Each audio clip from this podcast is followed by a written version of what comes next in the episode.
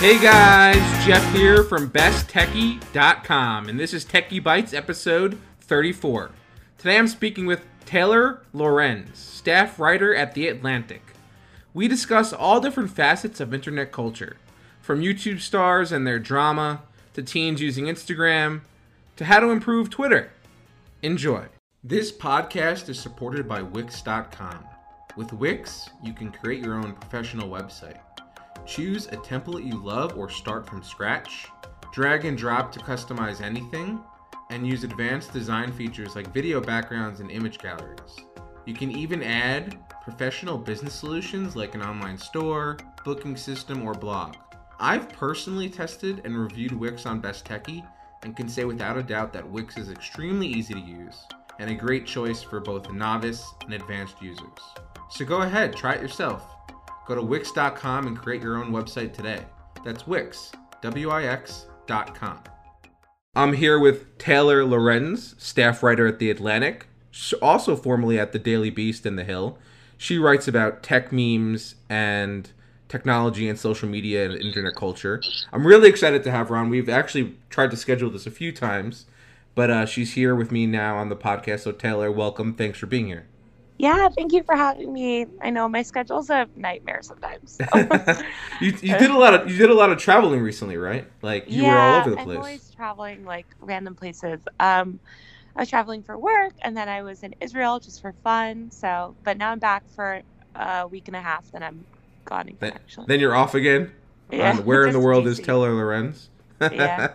usually I- just I- in DC. how, how did you like Israel? Because I, I was there a couple years ago, and it was it was such an amazing trip. Oh my God, I loved it. It was awesome. It was so fun. I was just there for vacation. Um, but the beach in Tel Aviv was beautiful. And um, yeah, it was really, really beautiful and warm, which I love. So um, yeah, it was awesome. Nice. So tell me a little bit and tell us about you know I, I always like to start with this question about who you are, what you do.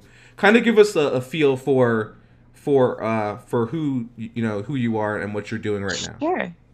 So, well, um, as you said, I'm Taylor Lorenz. I um, cover internet culture for The Atlantic, um, and uh, basically that means I just I write a lot about sort of um, the way people use technology, how technology affects um, the way people kind of connect um, and communicate with each other.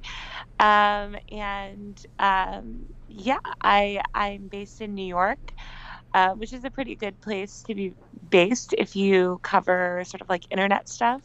Um, but I do go to LA and SF sometimes too, where a lot of this stuff is also based. Um, I forgot the end of the question. This is basically what I do. No, no, no, no, you, you you got it. You got it. So so I guess in LA and SF, um, I guess uh, I guess- I guess mostly in LA, there's a lot of YouTube creators and things like that there, right? Um, yeah. Or no, I not mean, so much. There's no, no, no. I mean, that's like the home and birthplace of YouTube creators. It's also sort of like the home of like any kind of influencer culture. Mhm. um i mean there's influencers all over the country now but uh to be like a top top top um like youtuber you definitely sort of should be in la i mean that said there's a lot of top youtubers not in la but um, if you're an american youtuber you're probably going to la and it's also la and new york are just sort of like both really big like cultural hubs um in the us and so i write about culture so it's just kind of like I don't know. That's where a lot of music people are based. It's where a lot of movie stuff is based. Um, so, yeah, Gotcha. right, yeah. So- but I'll so- never live in LA. See, I, I, it's actually funny. I've met some people from LA, and they're like, "I love LA." It's just the, the only thing I, you know, you, you have to drive everywhere. It's un- unlike in New York where you can literally walk or you know, take the subway. You don't really, you don't need a car at all. In fact, I don't own a car. I'm sure you, I don't know if you do.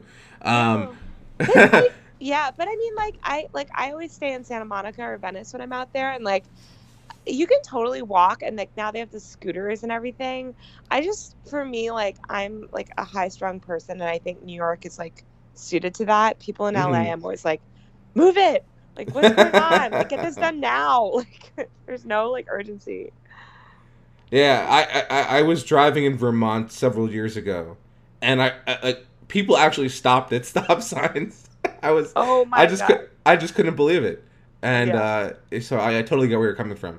Um, so so you're you're I'm going to state the obvious here. You're not a teenager, right? But No. but but you do focus a lot on on on, on how, kind of on this internet culture and sp- specifically a lot of what teens are interested in because I guess that is the future of you know of this medium, right? Um, well, yeah. okay, go ahead. What were you Sorry. gonna- I didn't go. interrupt. I keep interrupting. Yeah, I like lately. Um, I don't know why, but like I think a lot of the stuff I've written around teens. I guess people love teens, so they click on anything with teens in the headline. Um, but yeah, like I, I write. I'm really interested in sort of like, um, like social norms on different apps and platforms, sort of like how technology affects communication and um, like emergent user behaviors on you know these different sort of like social platforms we use. And so sort of by default a lot of that stuff is like teen related. Like i guess teenagers are the ones that are using the apps in like kind of new and weird ways but they're definitely not the only ones that are using apps in like new and weird ways. And I- think some of my favorite stories i've done are actually not about teenagers. Like I, I mean i'm working on a story now about like linkedin and like matchmakers and how they use it. And then another story I did a couple months matchmakers? was You mean like you mean like people who like who like for dating purposes? Yeah, yeah, yeah. Okay.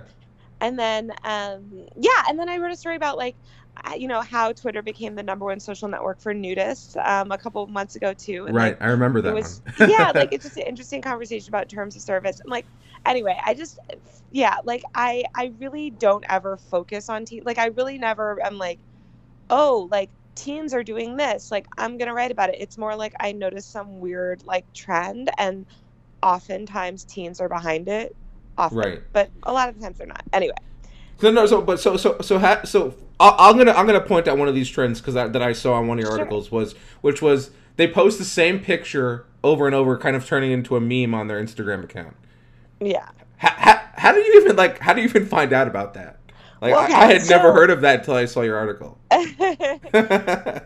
one thing that I didn't mention in that article, which like I should have, I wrote that article really fast and I didn't really um, get into. I, I probably could have put more context around that trend, but like, okay, so I like discovered the internet through Tumblr a decade ago. That was like when I was young and like Uh-huh. it was coming up, and that that that trope of posting the same thing every day um, was also a Tumblr meme.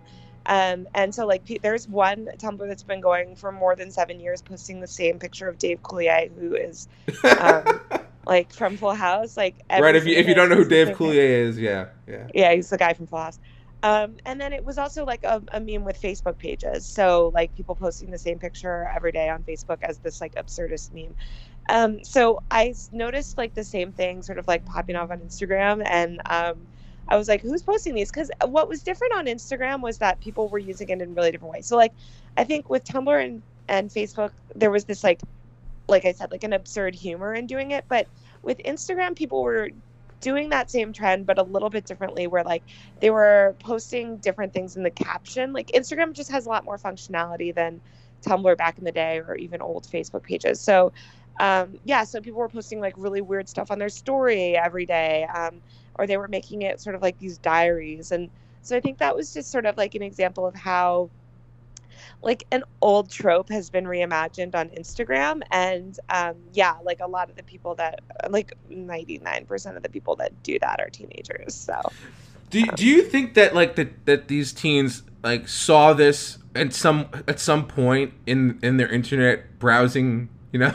it's just like, it's just like a pervasive thing. Like it, it's like a, like, you know how like everything on the internet, like every old thing is new again? Like, right. Right. I mean, like I said, like I came to Tumblr, like sort of like right before it peaked, and there was all this like really like Tumblr stuff that sort of also gets reimagined. Um, but every time I'm like, this was a Tumblr meme, somebody will be like, actually, like this was big on like Net Forum in like 2002, or you know, like I Right. think that there are things that um that sort of just like come up at a, like again and again. I mean, humor changes over time, so that's why I think it's been sort of like reimagined. And like I said, the functionality of these platforms changes, so it's not exactly the same thing. But I think the like ridiculous sort of like humor. I, I don't think the teenagers saw it and copied it. I think it's just like a funny thing to do, and like hmm different generations of the internet like discover that humor and um, you know, kind of like morph it to whatever platform is big right now. Right now, Instagram is like the most relevant platform. So yeah, definitely. So so so where so so where do, where does Taylor spend most of her time on uh, online these days? You... um, well, Twitter because I'm a journalist and I'm addicted to it, but I need like to get off. Um, but you and I your mean, avocado toast picture. Um... Oh my um, god, Twitter is so stupid. Um, but yeah, so um, I, I but I suppose I spend most of my time on Instagram. Like I would say most of my waking hours. I still go on Tumblr but it's just a shell of what it was. Um, yeah. And I don't know, like I'm really into other apps like TikTok now, um, which is like the what Musical.ly morphed into. Um, I just I'll download like anything with a login page, but Instagram is like has a scale that other platforms don't, and um, so I think it's like easier to see trends there. Mm-hmm.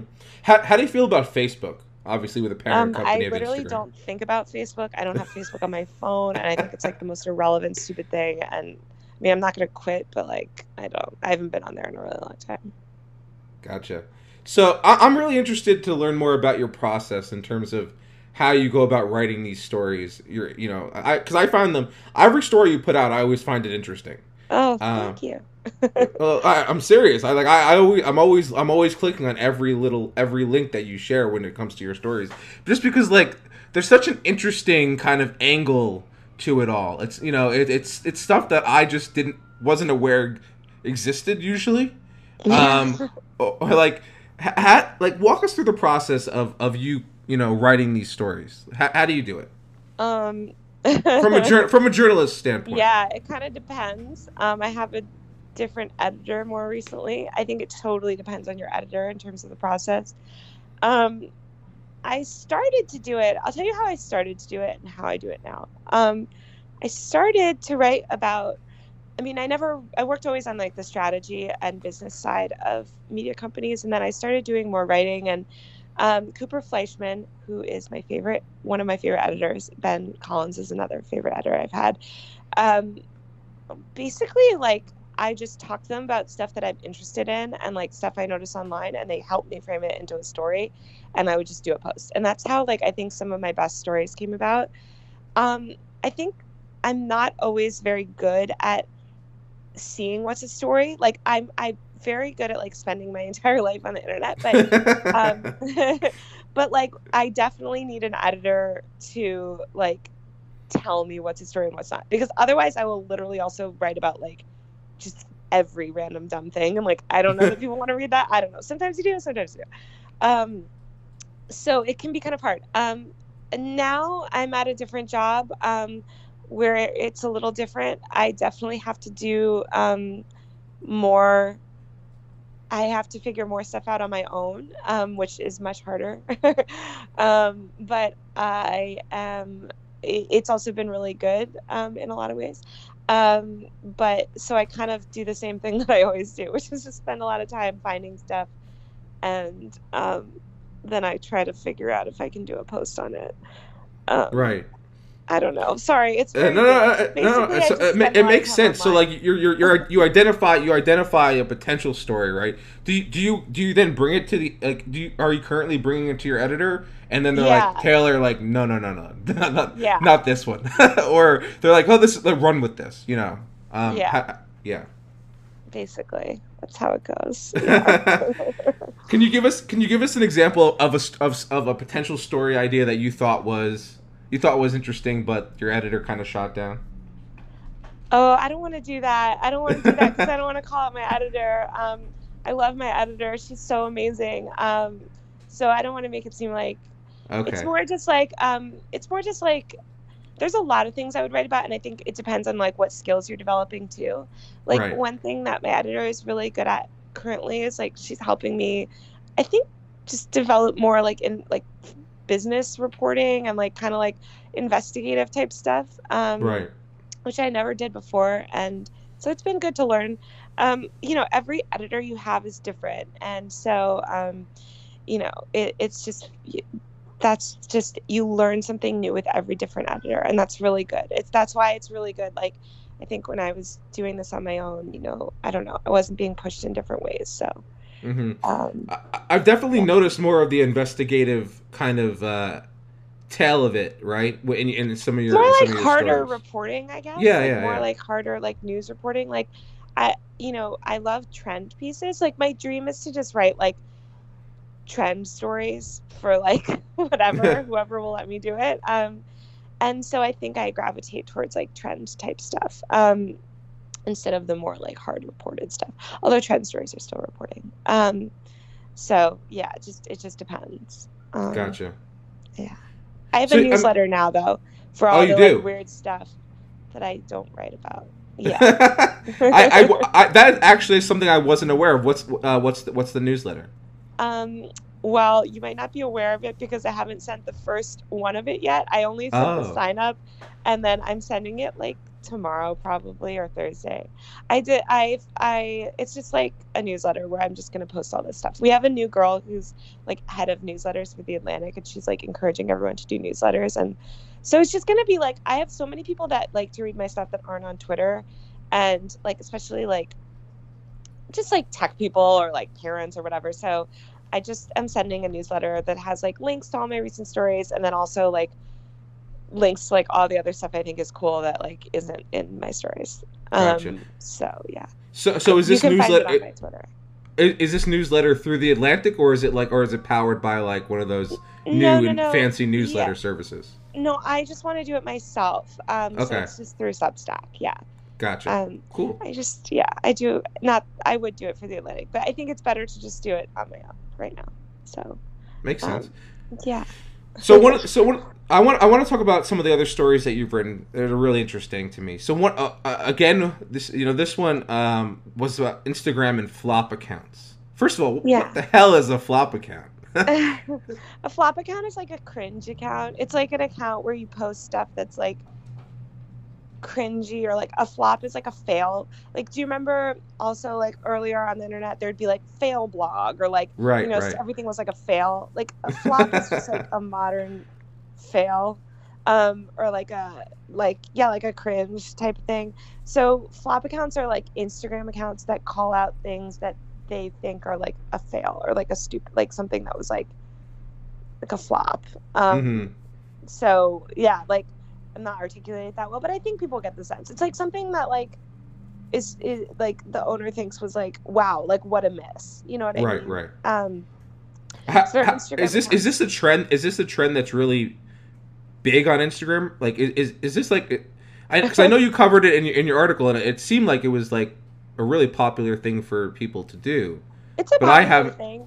Okay. Yeah, sorry. What were you saying? No, no. Uh, so, so, if, like, how do you find these flop accounts? I guess in the first question. Um, if you just search like just- flop, or No. no. no, like I mean, I guess with everything on Instagram, I just use the explore page a lot. Mhm. Um, and so I just actually on, I can't, on flop accounts, I sort of had seen them on Explore, and I sort of was like vaguely aware of them. And then somebody tagged me, one of the girls that I talked to, like tagged me in the comments of a flop, being like, um, Taylor Lorenz is a journalist. She can tell you that like this is not a flop because like this information is accurate. And I was like, oh my god, why am I being pulled into this like 400 comment deep like thread with like 13 year olds? And then um, so I just thought like, I just like noticed them and I thought like I'm gonna do a post on that because I don't think people had done a post on it before. So gotcha. um, I thought it was an interesting way that, like I said, I'm really interested in um, sort of like how people communicate and also obviously how they consume media as a journalist. That's something you think about a lot. And so flop accounts are stuff where a lot of the um, themes of flop accounts are like, um, you know, news or current events. So obviously, like, you know, flop accounts started as a way for people to just post like fails, like, oh, like cringe stuff or like, oh, like, um, I don't know, Jake Paul flops, like all the times he's fucked up and done something stupid, right? Like, right. but people started posting more um, sort of like over the past year about like issues so like this is an exaggeration but like lgbt rights are a flop like that's actually not i mean not even an exaggeration people have stuff like that online like it's more just like an idea is a flop or like a viewpoint is a flop and so um and, and also like it's really hard to kind of summarize my whole article in in like a few sentences, but Right, you should definitely go read it a- after listening to this. yeah, I'm, I'm never good at like summarizing them, but um, but yeah. oh no, I, I, I wasn't saying wasn't saying because you weren't doing a good job. I'm just saying because it's it's worth reading. no, yeah, no, that's what I meant too. Yeah, for Okay. sure. Um, but anyway, like, yeah, I can't remember what the question was anymore. But I just thought it was interesting. So that's, um, yeah, I thought it was an interesting way that people were like, I guess, consuming media in a new way and also vetting information in a new way. And um, so yeah, kind of just giving their opinions also in a, in a, in a kind of a new Yeah. way as well. Yeah.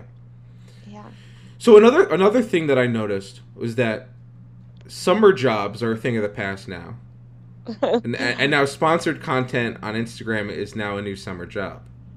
Like you Yeah, like for these like yo- like young people, some people, if they have a large enough, I guess, following or a dedicated enough following, are able to make money off sponsored content, and they don't have to, and then their parents aren't making them get part time jobs over the summer. Is Well, um,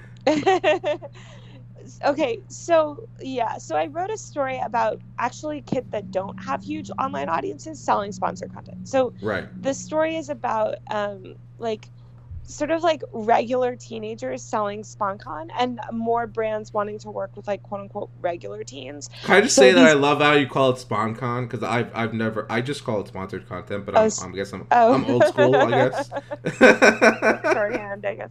Um, yeah, yeah so so basically the story is about the fact that like like average teens in the sense that like they might only have like a thousand instagram followers are still able to work with brands and monetize their accounts. So you know previously you would have to like in order to like you know make a lot of money as an influencer like you would have to be sort of like have i don't know hundreds of thousands of followers and now brands think it's more authentic to actually just work with like average kids and they can also pay them far less. So they'll pay them like $10 for a sponsored post as opposed to like tons more um, or ten thousand yes. instead as opposed to ten thousand dollars or something. right exactly Yeah. or, or more than that even so um Right. yeah so that that sort of like is a growing trend and then also yeah i mean teenagers like increasingly are making more money um, on instagram than than previously you know um, because of this rise in like influencer culture which they can all really capitalize on um, so they yeah they will like sell sponsored content um, and make enough money that they don't have to like wash dishes necessarily um, which sounds kind of like dystopian or it, it's like one of those like things and i think that was even like the headline or something was like it's the new summer job. Like that's such a troll. I love writing troll stories. Um, it's like a very troll angle. Um but you know it's also like teaching these kids really valuable skills and a lot of these kids are like extremely savvy marketers and like understand like instagram ads and like inst- like they understand sort of like i guess digital marketing better than a lot of even people in Right. their 20s or There's 30s. there's So- def- there, there's definitely like a first of all you have to be able to realize that you can do it before you know you go out bef- you know like before like it doesn't just like happen like, you have to actually yeah seek well it it out sort right of happens in the sense that like brands will just dm you and that's Okay. sort of like how it happens for a lot Well, that's not how it like- happened when I when I was when it was my age. I actually had to realize that I could do something before I. But I, I guess that's pretty well, awesome. I think that's how you realize. That's how you realize you can do something. Like, I mean, Yeah. a lot of these kids, like, you know, you're just sort of like going along doing your thing, posting what you want. You're 14 years old, and then like a brand is like, "Hey, this is actually really cool." And I think a lot of kids, like, don't like a lot of teenagers. I think previously never really realized the like cultural clout that they have, and like how desperately marketers want to get in touch with teenagers. Like, I think in the past, you know, kids didn't realize that or they thought it was lame and shied away and like definitely kids kids these days like embrace it and recognize it more which is which they're using to their advantage so Mhm. you know like as they should. yeah exactly I, I think they should. So let let's shift gears a little bit. Let's talk a little bit about YouTube. YouTube's hugely popular. It's the it's like the number two search engine. It's also just a hugely popular video platform. There are a number of mega stars that have you know come from YouTube. A lot of a lot of uh, teenagers and young people you know like YouTube stars, YouTube personalities better than you know certain celebrities on in movies and stuff, right? Um, I'm thinking specifically about the Paul brothers, Logan and Jake. You've Yeah. written you've written a bit about them. There's also obviously Philip DeFranco, who actually I'm I'm a huge fan of myself, um, and and others. But do you like? I guess what I'm getting at is is there is there a way to, to transfer you, huge YouTube success in the long term? Like, is is that something that can really is that something that, that we that you think can work? Um, I mean, you know. it's worked for like exactly you mentioned, Pew- um, uh, Philip DeFranco, Shane Dawson, um, PewDiePie. Like all of these people have been YouTube stars for like nearly a decade. right, Philip DeFranco, I remember, and Shane Dawson that were like uh, some of the original, like the OG yeah. guys. I mean, there's you a know, lot they... of people that have sustained YouTube success. Um, yeah. I mean, I, and I think it's like also those people have been able to um, just yeah, like successfully leverage their audiences and grow massive audiences on like whatever social platform. Um, people like Logan and Jake Paul, like no, I mean they first of all they're already very passe. Like I think like it, it depends. Like if you're if you're like a teen star, like a teen where all your fans are like tween girls, um, it's really hard. Um, it's it's really hard to um, because you get older and it's yeah, you get older and like you're less cool and like your shtick that appeals to like kids. Like look at like everyone from like or like most people from like MagCon, this like earlier group of like male vloggers like Cameron Dallas, like Nash Grier like they're kind of just like passe now and like it's just there's there's a very short shelf life for um you know like these these like very like heartthrobby type stars um mm-hmm. or pranky or like kids that appeal to like a very like immature kind of like I don't know, like kids grow up and they grow out of your content very fast. And unless you're working hard to kind of like maintain your relevance or pivot yourself, um, you know, and, and I'd say it hasn't worked out for the Paul brothers for different reasons. Like Logan, so it like always sort of chased mainstream success and seemed to want to get into Hollywood, which he's a terrible actor and has never really made any headway in that area. And Jake, I think is smarter, but Jake has also just been, I just completely mismanaged his fame. Like he doesn't like he, you know he, he hasn't really successfully built a long term business out of mm-hmm. out of it either. So we'll see. I mean, so, they're not like yeah. Do you, do, you, do you think that, that their their content is it's possible that I don't know. You know how like The Office has like a new generation of fans, right? Mm-hmm. And, you know, like because uh, it's on Netflix and and when it was on, the, these the people who are watching it, the teens who are watching it now, fall in love with Pam and Jim. Um, so now, different. Okay, yeah. that's what I that's what I'm asking you. Like, I, you're the totally expert on different. this. it's totally different. That's like being like, oh, people like to watch old movies, so like maybe they'll like to watch like old Jake Paul videos. Like, what? No, like that. That doesn't like that. That's totally different. Like, what is like a scripted narrative that's like speaking to timeless truths about like capitalism, like the work environment. Like another is just like Jake like being shitty and like jumping off ship and like stuff that like like it's just it's old and he seems old now and like I it's just yeah like also you know there's always content that's made for kids that's going to appeal for ki- to kids. It's just yeah, i mean you could look at what's happened to generations of youtube stars previously like the ones i just mentioned like no one's really nostalgic for them. Like people are nostalgic for platforms like vine or really just vine um, or like you know facebook of, of previous years or like myspace or LiveJournal, whatever like people are nostalgic for platforms that allowed them to discover sort of content that resonated with them at those ages but um, it's very rare that. But the, also, those platforms don't exist anymore, so it makes it easy yeah, to be nostalgic. but I mean, you for. could even say early YouTube content. Like, yeah. I mean, I'm really nostalgic for some of the YouTubers that I used to love, but I don't really watch them anymore because they're just not interesting to me. Like, and you know, I think that that might happen with Jake Paul or is like fans. You know, it's like, yeah, they might be like, oh, Jake, yeah, I used to watch him when I was younger, but like that doesn't mean they're gonna like watch him again. You know. Right. So yeah, it's very hard. Do, you, do so.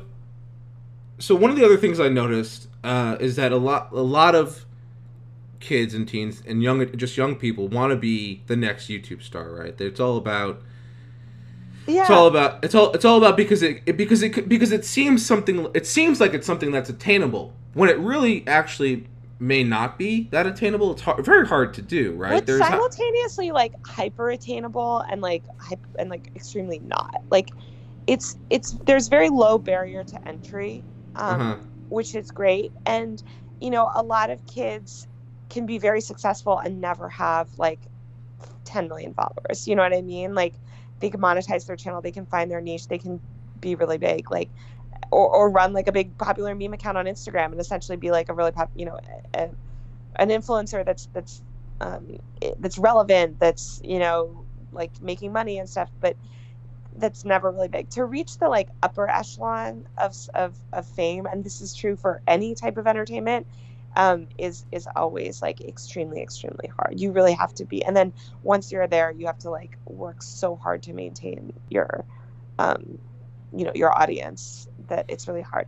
And it's hard for like YouTuber and it's hard for influencers especially to maintain the relevance because like unlike like I mean, you could be sort of a washed up actor, but if you get a really good role in like a hit movie, you know, you could become relevant again. And I think with YouTubers and and like internet creators as a whole, like it's up to you to kind of do that. Like you're not going to have a big break on some movie that's going to like you know put this huge marketing behind sort of like giving you a, a like reinvigorating your brand. It's like you have to do it all yourself. So that that's, that's a good point. makes it yeah. really hard. Do, do you do you do you get a feeling that that that that these people, uh, these teens, these young people, have have an any idea about the amount of work that actually goes into it? Oh yeah, you, I mean, okay, they put in like an insane amount of work. I mean, kids will work so hard and put so much effort into something and you know whatever. But it's not like it, it depends. It depends on the kid. I mean a lot of these kids are just doing it at home in their bedrooms and they you know it's not like becoming an actor where you have to really sacrifice your life or i mean you're sacrificing your life in a different way but like you're not like dependent on studios and stuff. It's more like getting on the radar of other influential youtubers to collab with them and like coming up through different ways. Um, so you think the collaborations are key, though, right? That's one of the key. Yes, as always, that's been the case yeah. for sure. That's like the main vehicle for growth on YouTube is collabing, um, and that and, unless you're doing something really original, and, and occasionally, you know, there's there's probably like forty percent of people, you know, just maybe come up on their own um, through organic discovery, but most most people um, get the way they are because a bigger, more influential person has lifted them up. So, um, yeah, so that's mm-hmm. definitely like a way that people grow. Um, I mean, yeah, I mean, like definitely maybe some 12 year old that doesn't really know what it takes to be a vlogger might think that, but so many vloggers talk so much about how how, how like how, how much hard work it is um, that I think they might be like vague. They're probably they're vaguely aware of it. Do you do you think that do you think that that that the fact that they talk about you're saying that a lot of vloggers talk about it? Do you think that that what am I trying to say? Basically what I'm trying to say is that do you think that that makes their content less original and and less interesting to people? Therefore, it'll make it harder for them to break through. Wait, what? Sorry, say that again. I know it was very it was a very convoluted thought and it just popped in my head. But yeah. because because they're talking about it in their vlogs, right? Yeah. About how hard it is to break through. Yeah. And a lot of a lot of people are talking about how hard it is, other vloggers. Yeah. It makes their content less original. Wait, Therefore, what do you mean it makes their content less original? Eh, because everyone's talking about it. Everyone's no, talking no, about no, the same exact thing. No, no, no, no, no. It doesn't okay. make their content less original because they acknowledge something. Like it's just the way it doesn't make their content less original if they like mention that they've had depression or like mention that you know whatever. Like it, it doesn't make their content less original. They're not all doing something in the same way. They're not all speaking about something in the same way. Like they're not all. It's it's that's completely those things are completely decoupled from each other. Gotcha. Um, yeah. F- fair enough. So before, if, before... anything, it makes them more authentic because they're talking about their own personal struggle. Mm-hmm. So you know, every everyone's that makes like, sense. Yeah.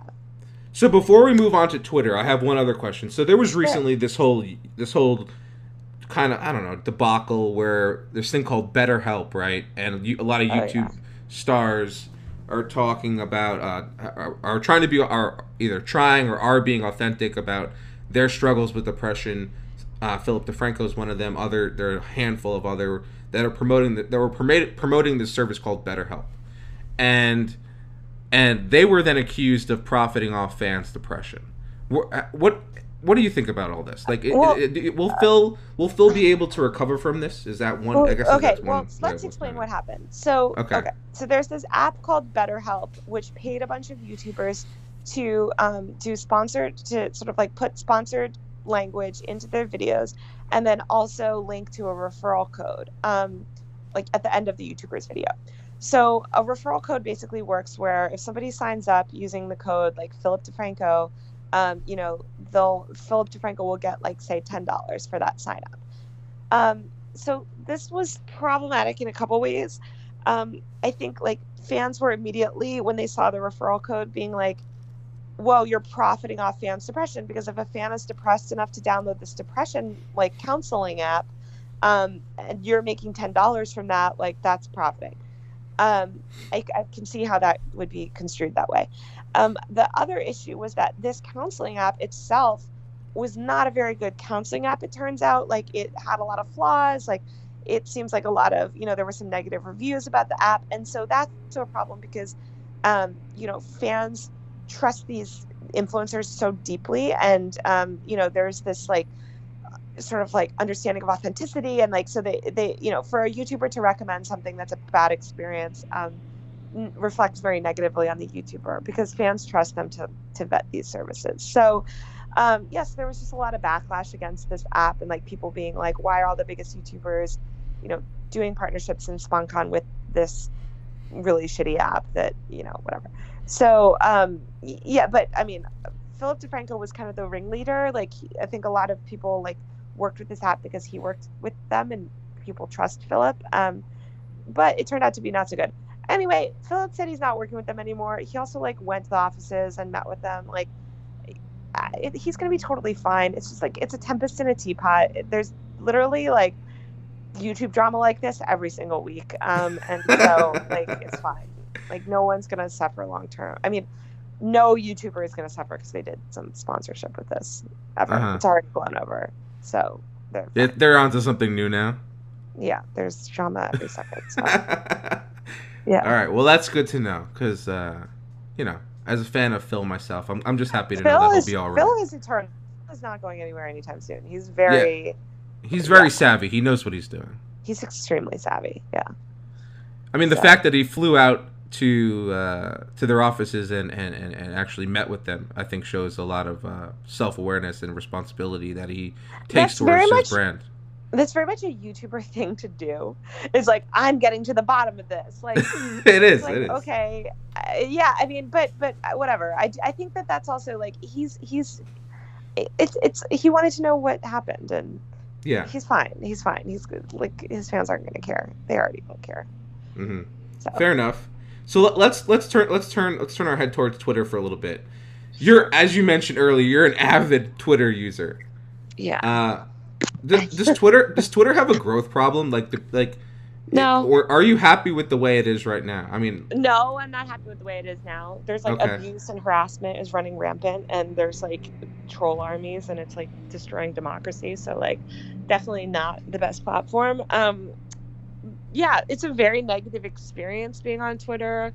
Um, I've been doxxed on Twitter. Like people are awful to me on Twitter. Like I am on it all the time because I, I like. Yeah, I have to ask. So why? Why do you? Why are you always on it? Yeah. Well, because it's really bad for if you if you're a journalist, especially if you're writing about stuff that's like trending and stuff. Like you kind of have to be on Twitter. That's where a lot of stuff emerges, and you have mm-hmm. to be on top of the internet. And um, so yeah, I definitely am on it, but it's it, it, does have a growth problem? Like, no, I mean, yeah, I don't know. Like, what's I mean, shareholders want to see user growth, but also not. It's never going to scale to the size of Facebook. Like, I don't know. I think that's like kind of a.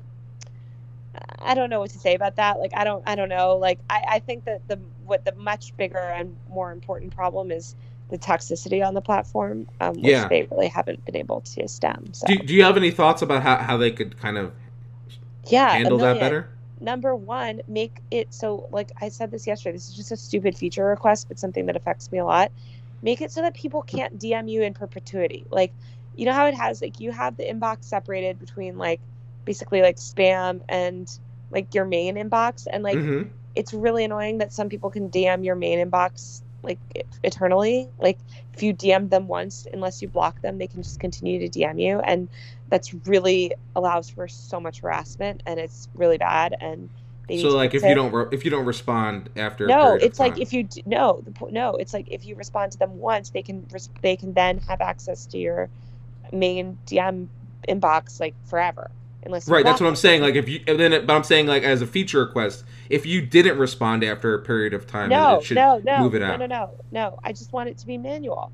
Like for Oh, instance, okay. sometimes I want to talk to somebody for a story, so I'll talk to them for a story, you know, and then like six months later, they're sending me like obnoxious messages every second, and like Gotcha. you know, so I just want the ability to like manually bump them back over to the other inbox.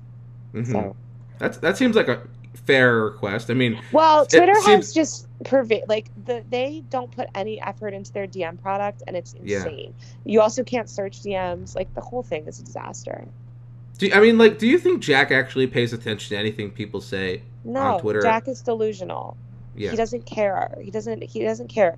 He has his own like vision for what he thinks Twitter is and like how people use Twitter, and he ha- doesn't actually, you know. He pretends he he cares, but I he, he doesn't care. In my opinion, I, don't think. he No, I think he cares, but he's so delusional. Like I think that he care. I don't think his like caring is pretending as much as it is like complete self delusion about like the product Okay. and how people use it.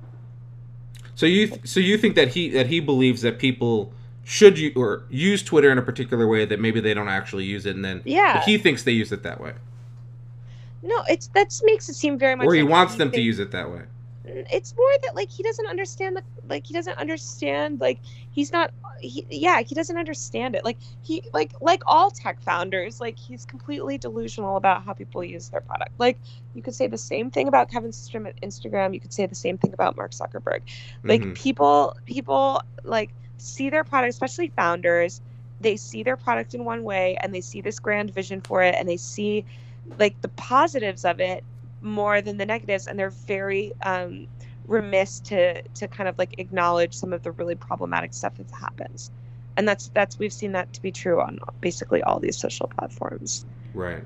um To to be fair, I think I think Jack has spent a lot more time on Square and like than than he does on Twitter. I mean, I know he says he balances them, but it seems like Square gets a little a little bit more love and attention from Jack Dorsey than Twitter does, in my opinion. i have no idea i mean i don't even know like i i don't pay attention to square and i don't uh-huh. ever really write about like the corporate side of Twitter. So like I have no idea what goes on, but I just think that like from a user standpoint, um, it's a disaster. hmm Last question about uh, this is Twitter related before we get to the lightning round. Sure. So politics aside, do you think it's a good thing that our president actively uses Twitter to communicate with people?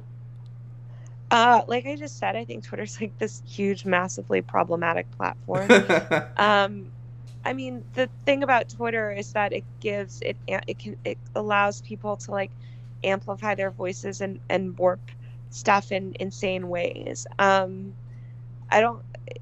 It's not inherently a problem that a president would use a broadcast um, media to to make their opinions heard. That's not a problem. Like that's really important, actually. Like it, it is really important that. Um, you know, presidents are able to speak to the public. You know, right. It's not the medium; it's the message, though. Right.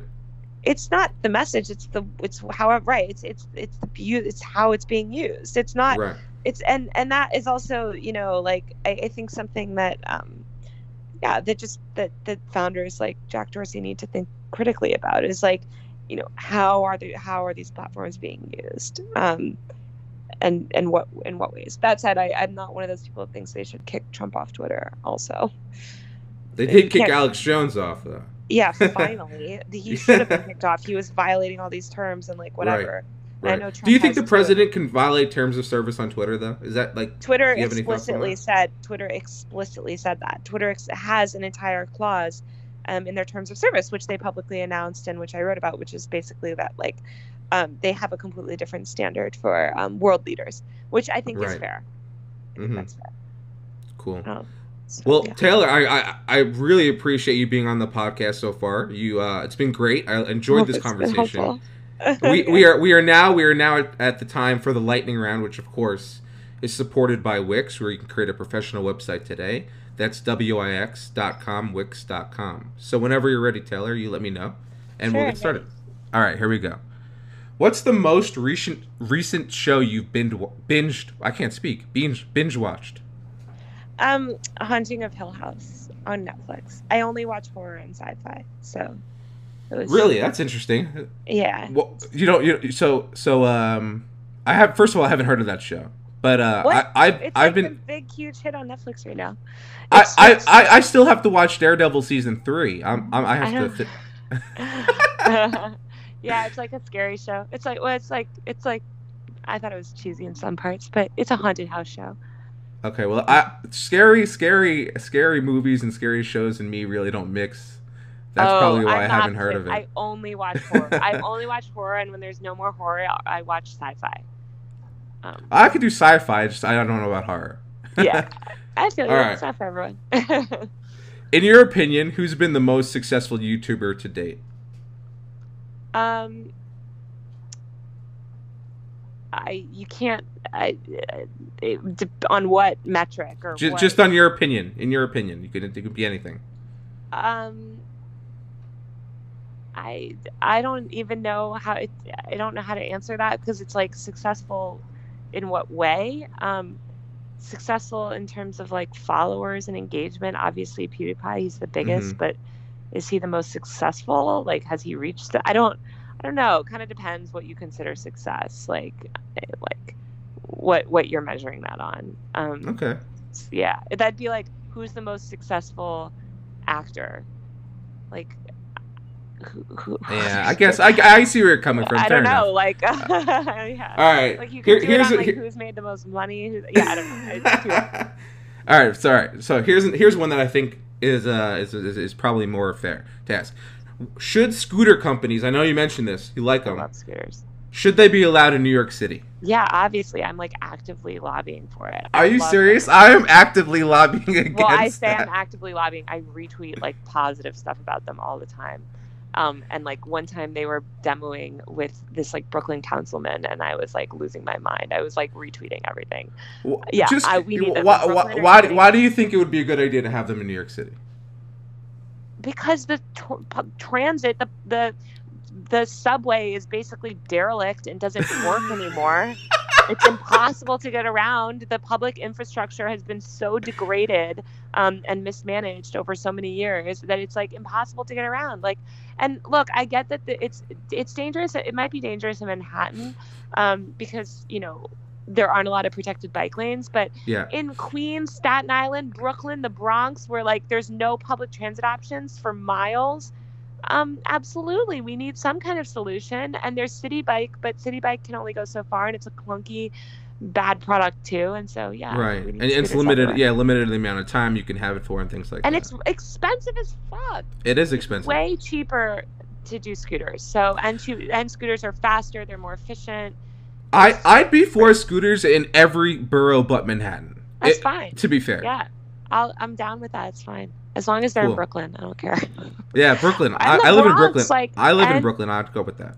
Yeah, and Queens, like, and uh, you know, Staten Island, like, I, like, there's so many people, um, in New York City, and and people think of New York City only as Manhattan. Like, my whole family's from New York City, all different parts of New York City, and it's a big place, and um, there's a lot of places that just don't have good access, um, and a lot of in New York City where people are forced to have cars just to go very short distances. Um, so we need Fair scooters. enough. All right, Yeah. Snapchat or Instagram? For what? I should have known you were going to ask that question. Um, for for just in, in personal use cases, what are, what do you prefer? Um, I mean, I pref- it depends. Um, I don't know. Like it's I, I I've written a lot of things. I, one piece that I wrote that like was pretty big was actually how the two should never be compared. Um, Uh-huh. I- I must have missed that one. I Snapchat's were- in, in disarray right now. Snapchat It is, is. a disaster.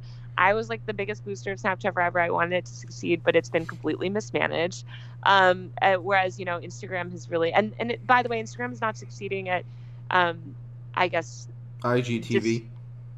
oh IGTV is a disaster. Um, but Yeah. Instagram's not succeeding um, because it cloned the stories product, which people seem to think like that. Snapchat is just completely like its entire um, like theories around identity. I think are flawed. Like just this notion that like the, like th- there's no really good discovery mechanisms um, for people or new accounts within Snapchat, and that's that's that's hugely stifles growth and I think is not the way that people want to interact with the social app. So I don't know. Snapchat's falling apart. Mm-hmm. And these people is also not a good CEO. so no, he's um, not. I guess like Instagram. Instagram's a lot too. that, I hate to well, boost either of them, but I guess Instagram. we'll go with Instagram then. Last last last question of the lightning round. If someone made a movie of your life, would it be a drama, comedy, rom com, action film, or science fiction movie? Um well, we're all living in like a dystopia right now, so I guess science fiction slash horror. Maybe. I knew you were gonna go with. I, I should have included horror. Those are the movies I, I like. I know. I, after after uh, after hearing that from earlier, I, I figured that's where yeah. you were gonna go with. I don't know, but also my life is great. I like. There's a lot that people could laugh at me for, so maybe it's a comedy. I don't know. Like, I don't know. Hopefully, no one ever never makes a movie in my life. That's my nightmare. well, Taylor, I really appreciate being on the podcast. If anyone wants to get in touch with you, what's the best way for them to do that? I'm guessing Twitter. What's your uh, yeah, uh, Twitch Twitter handle? Me. I'm at Taylor Taylor Lorenz, which is just my name. So tweet me, and I'm there. Well, thanks for thanks for being on, and uh, we'll talk soon. Yeah, thank you so much for having me. Thanks for listening to Techie Bites. Stay tuned for more episodes every Tuesday with awesome interviews and conversations about technology and business. If you like what we're doing, please consider supporting the podcast at anchor.fm slash besttechie and or by leaving a rating and review on iTunes. Both ways help us greatly and are much appreciated. So thank you. Until next time, we'll see you. And remember, remember, take care of your computers.